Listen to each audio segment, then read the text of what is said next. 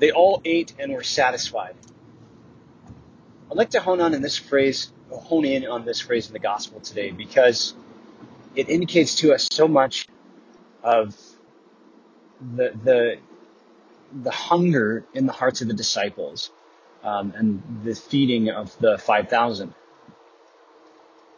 When we see that in the spiritual life there's a hunger, there's it indicates a need. You know, just first of all, a physical need. If you think about how day in and day out we're concerned about feeding ourselves three squares a meal, three square meals a day, uh, seven days a week.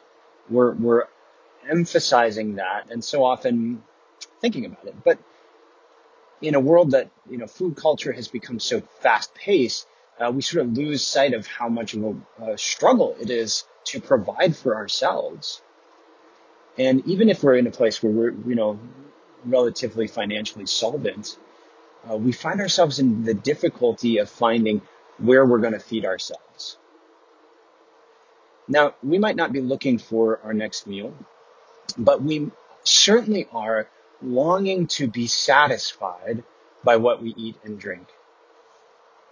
Now, in a natural sense, we just want to have, like, what's the goal of eating? It's not just to be full, but to be nourished. Uh, what's the goal of drinking? Not just to to satisfy our thirst, it's not just a, about receiving the pleasure of, of, you know, feeling that we had a deep drink and we're happy and we're, you know, we're ready to go now, but it's rather that it ref- provides refreshment for the whole body.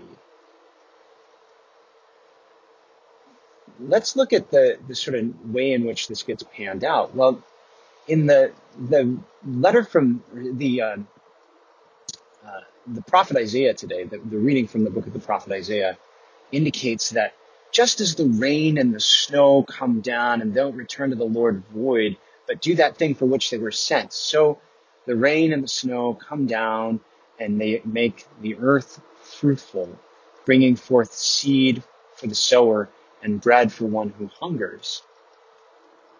And what's being promised by this prophetic utterance, by the, the promise of the prophet is to provide something for the future, but also to, to satisfy here in the present moment the deepest desires of, of those who hear these words. So on a physical level, that's, that's good in itself, right? There, there is a good action, which is feeding the hungry, which is giving drink to the thirsty, which Jesus reiterates in the gospel. But there's something behind that too that, that immediately has a spiritual sense to it as well. Mainly the hunger and the thirst that we have for certain things in our lives. If you will, we have a, a hunger to be, uh, to, to live in communion. We have a, a hunger to be in relationships. We have a hunger to understand and to know what's true. We have a hunger for goodness in other people, goodness that's shared by the gift of love or the gift of charity between other people. And so we are not satisfied until we actually have that. Even if, even if we just stood around and we faked it for a while, it would be okay, but it would be sort of like only barely tolerable to fake friendship, to fake an intellectual conversation, to fake something that was meaningful or that was actually good. But after a while, we recognize that we can't just fake those things. We have to have someone in our lives who actually lives that, who actually is good. It's so in a similar way, it's not just enough for the Lord to provide, you know, food for the hungry, but that it's satisfying. What does that mean? On the deepest level of the human heart. So if you had to ask yourself, what are the deepest desires of your heart? I think you would recognize very quickly that, that it's not just for food and drink. It's not just for money. It's not just for the passing pleasures of the world. Now, maybe first, those are the, th- the first things that come to mind. Geez, I'd like to sit on the back porch with a mimosa. I like to sit in, you know, with my butt in the sand. I like to, you know, do whatever I can to, to sort of have the pleasure and the joy of sitting around and being at leisure. But that doesn't mean that you're satisfied. Now, in the same way, if I have good intellectual conversation, if I have um, the challenge of a of a uh, a backpacking trip or an adventure or something like that. Ultimately, those things are good, but they're not going to satisfy me. Well, what about family? You know, even even family, that's pretty darn good. You know, like uh, maybe that's that's what we would even argue one of the best goods. You know, my husband, my wife, the the family that I have. Um, but even they, you know, if we put them to the test, sometimes they just don't cut the mustard. You know, they don't they don't satisfy us. Ultimately, sometimes our, our relationships are broken in our homes. And sometimes the most broken relationships are those home relationships.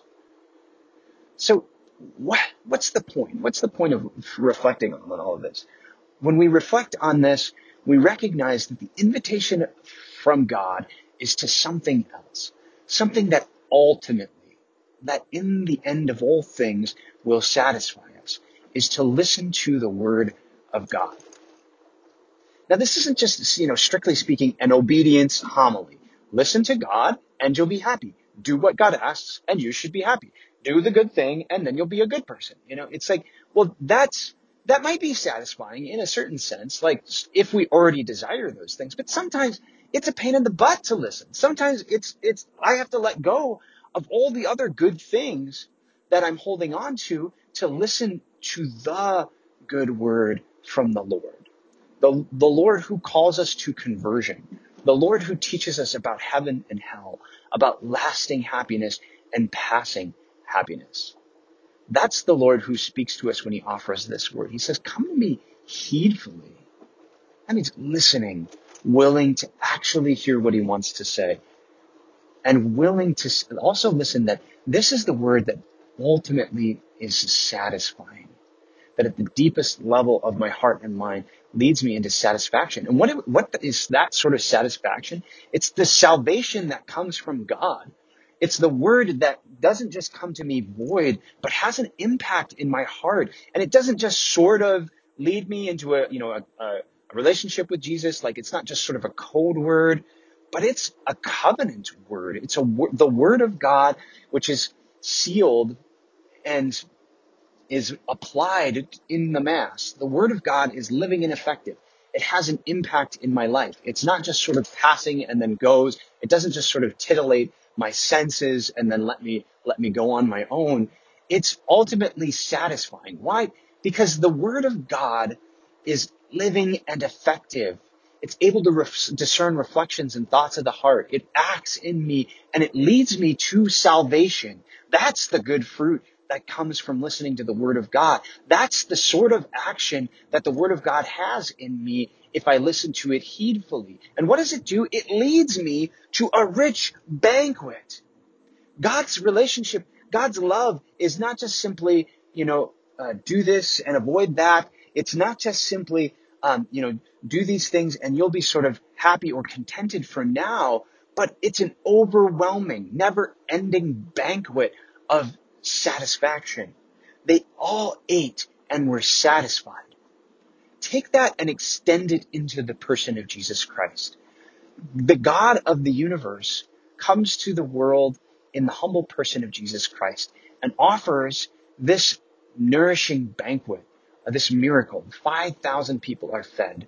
And the interesting thing is that they just aren't filled in their gullets. They all ate and were satisfied indicates something deeper. That the salvation of God doesn't just come to give us pleasant feelings in the here and now, but that it has water that's welling up to eternal life.